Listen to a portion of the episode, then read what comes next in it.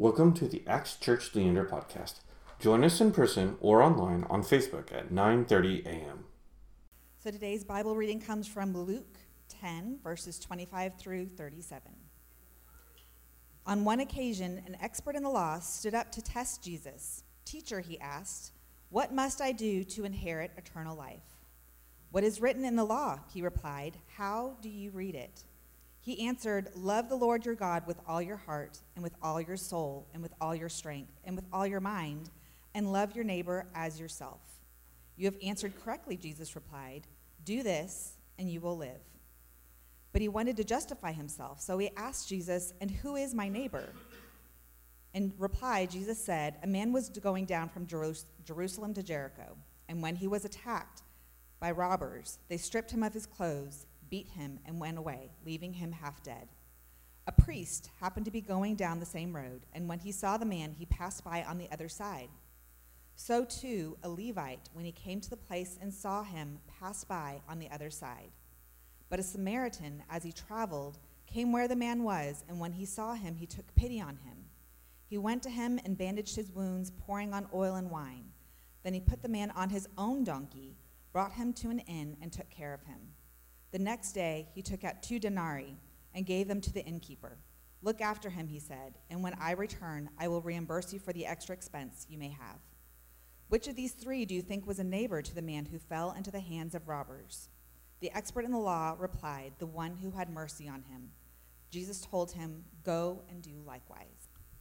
Jesus, I thank you so much for this time of being gathered together as your people. And Lord, as we uh, study your word today, um, Lord, I just pray that you would challenge us not to just hear your word, but to be doers of your word, and that we would take it to heart as we continue to love people in your name, especially during this holiday season when uh, there's such a, a, dramatic rise in uh, depression and anxiety and just busyness of life. So, Lord, I pray that um, we would hear these words and that they would transform us um, to glorify you. In Jesus' name we pray, and all God's people said, Amen. What does it mean to be a good neighbor in 2022? That's the question I was thinking about as I was reading this text over the past couple of weeks. this last week, actually, I ended up going to New York City uh, with a bunch of other church workers in the Texas area. And uh, for those guys that have been to New York City, it's such a like wow experience, right? And but However, for me, I grew up in New York. I grew up on Long Island, which is about an hour away from the city. And so it was kind of going back to old stomping grounds, but kind of not really. Um, I stayed in Brooklyn and ended up going back and forth to Midtown, Manhattan area. And it was kind of weird for me because as I was getting ready for this trip, I was kind of getting filled with like anxiousness because of such the, the busy and the hustle of that culture in New York City. And one of the biggest stressful stressors for me is uh, riding the subway. Has anyone rode the subway before in New York City? Yeah. So imagine a bunch of Texans just trying to get on the subway. Like it's just quite the experience. I'll tell you that. Um, and it's so funny because like for me, it's hard for me to figure out what direction to go. And so, like at one point, I had invited Chrissy to come and uh, you know, see my family, and I was so confident about going into the city a couple years back, and uh, we ended up going on the subway, and we went the complete opposite direction. So I was so embarrassed. I was so like turned around, and even still, when I visited um, last week, I like went through the wrong turnstile, and I ended up like trying to hop over the turnstile. It was really embarrassing. Like it, it just was a mess. Um, but anyways, we get there, and uh, we go on to the subway, and we're headed in the evening time to Times Square because we wanted to do some of the little touristy type of stuff and see the experiences. And so we're on the subway, and it's not as packed, and, and, we're trying to just sit down and relax and go on our way. And at one of the stops, uh, there's a man that walks on, and he has a huge coat on, and all of his clothes are just completely tattered and just kind of messed up, and he, his face looks dirty and uh, I had automatically assumed he was homeless, and he, he shared that he was homeless. And so he gets onto the subway, and we're sitting there trying to just mind our own business, and he ends up saying, Excuse me, everybody, can I have your attention, please? And then he starts to share his own experience about his life and how he had a job and he has kids and he ended up losing his, uh, losing his job and he needs to get money to be able to care for his kids. And he was a war veteran and he starts going on and sharing and he's like pouring out his heart and he's saying, I am so embarrassed to share this with you guys, but I really could use your help. I really could use money. He's like, if you want to give money, I would love to uh, take any that you would have if you're willing to give, and thank you guys for your time. And then he proceeds to go up and down the subway for the next five minutes until the next stop and then gets off. Now, I don't know if he was being genuine or not, if he was trying to do money, get money for drugs, or actually needed money for a job or for his kids, if he was being really truthful. But as I was as he was telling the story, I was looking around at what was happening on the subway, and there is not a single person who is paying attention to this man as he's pouring out his heart. People are either on their phones, playing games, or texting people, or they're on their AirPods listening to music, or on the, they're on their phone talking with somebody, or they're talking with each other on the subway, completely ignoring this person as he shares what's going on in his life. what does it mean to be a good neighbor in 2022? Uh, and I'm excited to dive into this parable. And this is the last week that we're doing parables because um, Josh is going to, uh, or she shared a couple weeks ago, just about the meaning of parables and how not all parables are kind of one to one translations. They're not allegorical, right? So there's not one thing that represents another thing which represents another thing, right? But instead, these stories that Jesus tells about these parables oftentimes have a punchline to help react the crowd to what Jesus is trying to say. And a lot of the times, what Jesus shares these parables, he's talking about what's happening during that time, at that moment, and is talking about what's to happen in the kingdom of God. And the context before this parable is that Jesus sends out 72 people to proclaim the good news, to exorcise demons, to bring healings to people, and to proclaim the kingdom of God. And so after he sends out these 72 people, they come back and they're like, "Wow, this is such an incredible experience. Like even the even the demons are scared of your name, Jesus." And Jesus is like, that's not the point. The point is that I've sent you out and that you are my disciples to make disciples of all nations, proclaiming my good news. That you guys have been chosen to go out and share that love. And in the middle of them processing all that's happening, the, this lawyer steps up and he challenges Jesus. And he says, Wait, wait, Jesus, what must I do to inherit eternal life? And Jesus gives his most like kind of Jesus-y way of answering a question.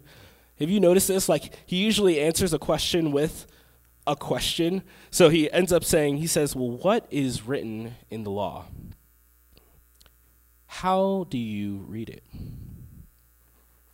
And I think this is a helpful question, not only for Jesus and for the lawyer during this time, but I think it's a helpful question for us to reflect on too when we're in scripture, when we're reading, how do we read the Bible? Is our reading of scripture informing how we are living? Or is it just something that we just do on a regular basis?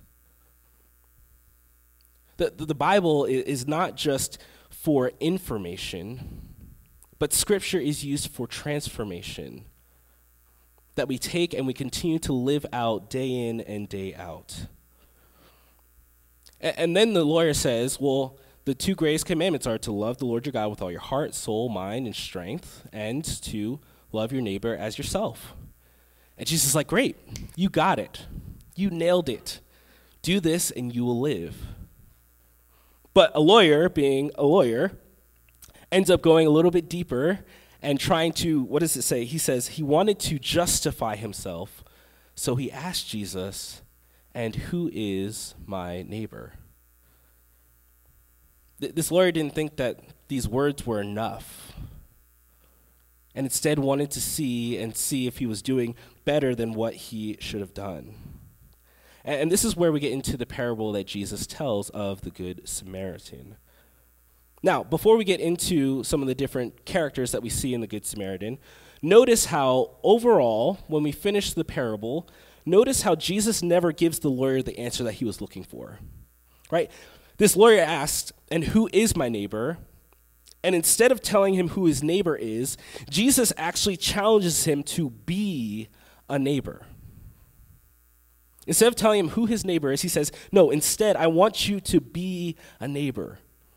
In order for us to love our neighbor as ourselves, we have to see ourselves as that neighbor.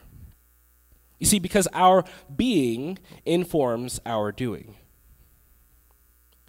Y'all, God did not create human doings, He created human beings. Our being informs our doing. And then Jesus says, Go and do likewise. I mean, and just look at the priest and the Levite and the Samaritan. So, so the priest comes, right? He's the person that's supposed to take care of the temple, to offer sacrifices, right? He sees this person that's hurting on the side of the road, half dead, and he goes on the other side and he goes off and does his own thing. The Levite, part of the family of priest, but is not a priest himself, sees this person half dead on the side of the road. He already has in mind where he's going, and he goes on the other side and goes anyways. And I love in the text how it says the Samaritan who is on a journey ends up seeing the man, has pity, or in the word uh, pity is actually the word compassion. This compassion, this gut wrenching physical feeling that leads to justice or mercy. He bandages up his wounds, puts him on his own donkey, which means he had to do the walking, goes to the inn. He stays overnight and cares for his well being after he has left. He gives him more money and says, Hey, anything else, I will come back and I will pay the rest. This Good Samaritan had compassion, sees this man and, and sees what does it look like to be able to be that person on the side of the road? How would he have felt? And he cares for him. He stops whatever he's doing in that moment, where he was headed, and he cares for him right then and right there. So, what does it what does it look like to be a good neighbor in 2022? Maybe it means being a good neighbor is having this gut wrenching compassion for those who desperately need action in our community. Maybe being a good neighbor means that realizing that the people in the cars next to you while you're driving deserve your attention more than the people texting you do. Maybe being a good neighbor means that my own opinions on people's circumstances and situations need to take a back seat. And I need to listen and hear and have compassion on people and their stories rather than replacing them with false prayers and false action. Maybe it means that Jesus must become unequivocally greater than all of my other distractions in life. Maybe being a good neighbor in 2022 means prioritizing what we value. Right? If our understanding of Scripture and time with Jesus don't inform us to spend time with people that He loves and that He died for, then that means that our time is wasted on things that don't really matter. There's this amazing book that I've been reading, and I just finished reading a couple weeks ago. It's called The Ruthless Elimination of Hurry. And it just talks about how there's so many different things in our lives that we're distracted by, and to eliminate those things, to be able to spend time not only with God, but also with other people. And John Mark Comer, the writer of this, he says this. He says, What you give your attention to is the person you become. What you give your attention to is the person you become. What kind of person are you becoming? If you give your attention to all of the other text messages and all, all the other people that are outside of where you are in that moment, and you're ignoring your spouse while they're trying to have a conversation with you, what kind of person are you becoming? If you're so excited about work and the possibility of a promotion, especially during this holiday season, that you're spending countless hours in the office day in and day out, or you're in your office at home doing these online meetings over and over again, and your kids are desperately needing time to just spend with you, what kind of person are you becoming? What kind of person are you becoming? What you give your attention to is the person that you become. Now, now I want to pause here, and I want to take some time this morning. We don't oftentimes do this, but I want us to reflect on uh, three questions this morning. And I want you guys to turn to your neighbor. See what I did there? Turn to your neighbor. Nobody? Nobody? Seriously, come on. I failed already this morning with this or that. Thank you. I'm going to take a couple minutes and turn to your neighbor, and I want you guys to process these three questions. What are you currently giving your attention to? Where do you think Jesus might be calling you to be a neighbor this week? And what distractions might get in your way that need removing? So I want you guys to take a couple minutes, and for those of you guys online, I'd love for you guys to answer these questions in the comments and chat with each other. Let's take a couple minutes and just process these, and we'll come back together. Ready, set, go.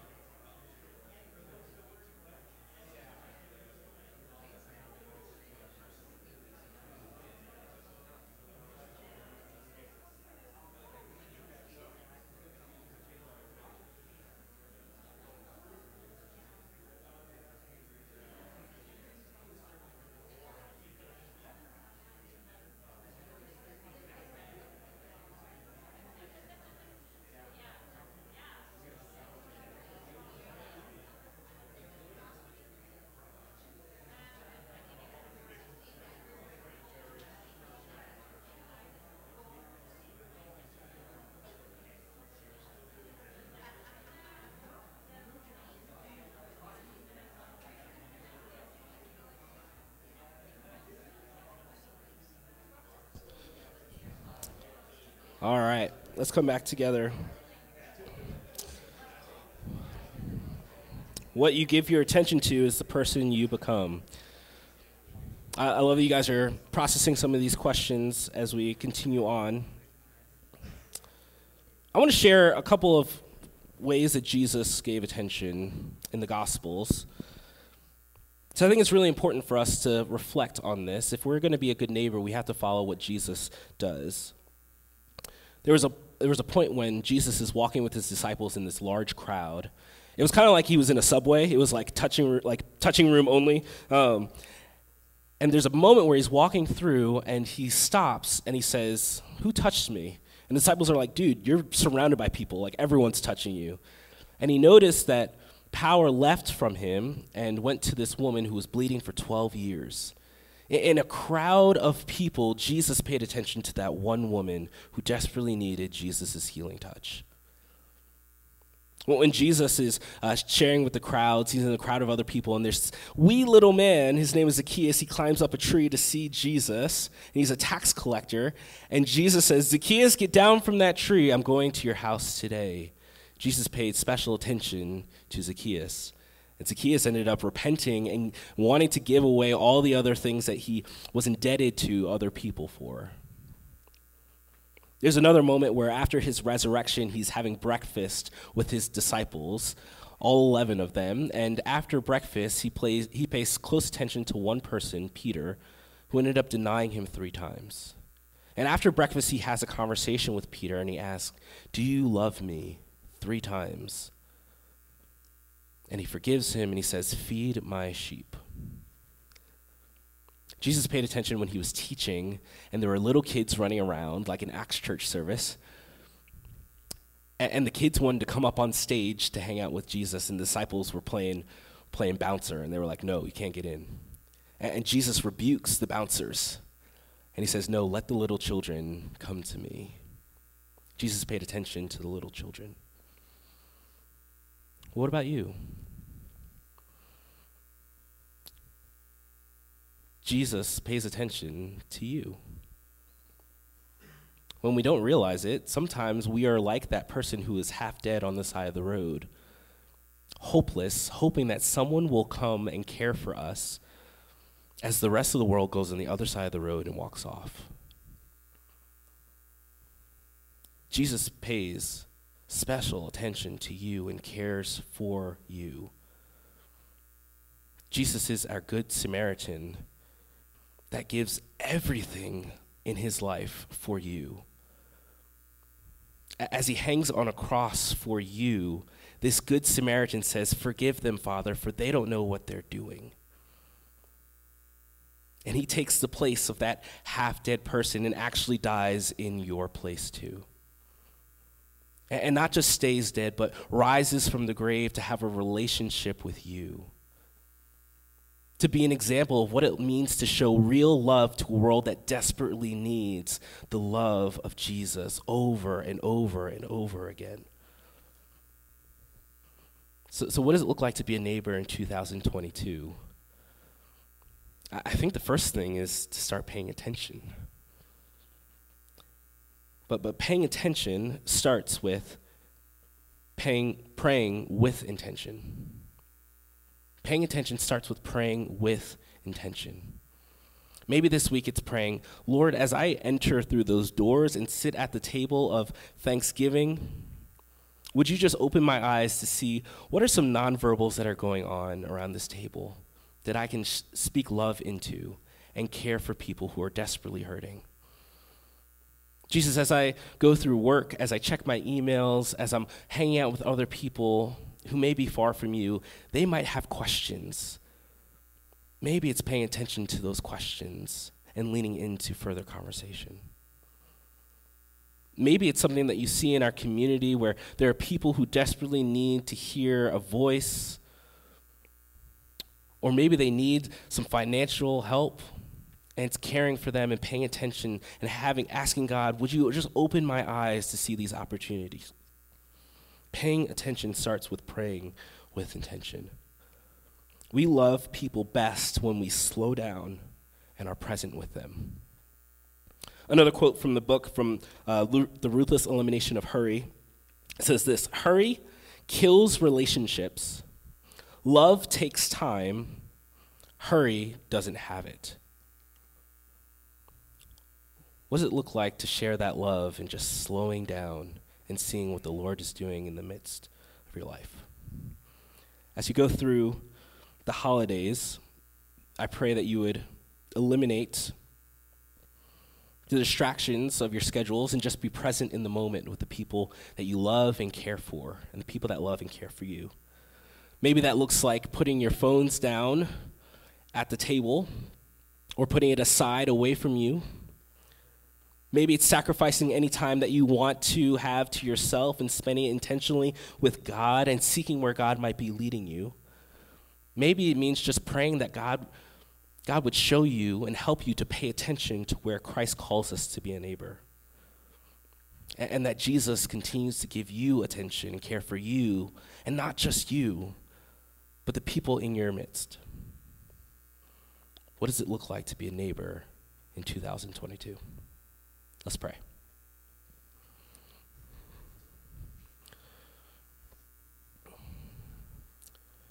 Jesus, you are our good Samaritan who cares for us day in and day out and provides for us. And Lord, a promise that you will return to pay back anything else that we might owe. Jesus, there are days, weeks, moments, minutes where we oftentimes aren't a good neighbor to our family, to our kids, to our coworkers, to our spouses, to whoever it is in our path. Jesus, help us to be a good neighbor that reflects who you are and the love that you have for us and for those around us. Jesus, we take a moment to pause and reflect on times when we've sinned against you and sinned against our neighbor and have not cared for them.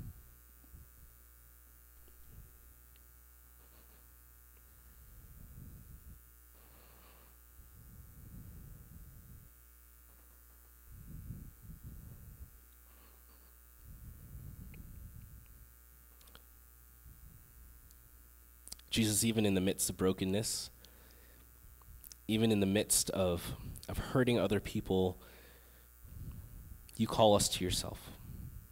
You, you cover us with your grace and your mercy and your forgiveness as you take our place on that cross. Jesus, you say that we are forgiven people, and, and now we have to continue to forgive other people in your name, to be a neighbor in the way that you neighbor us. Jesus, we thank you for your gift of grace and mercy and peace. In Jesus' name we pray. Amen. Thanks for listening. You can learn more about our church at actschurchleander.com.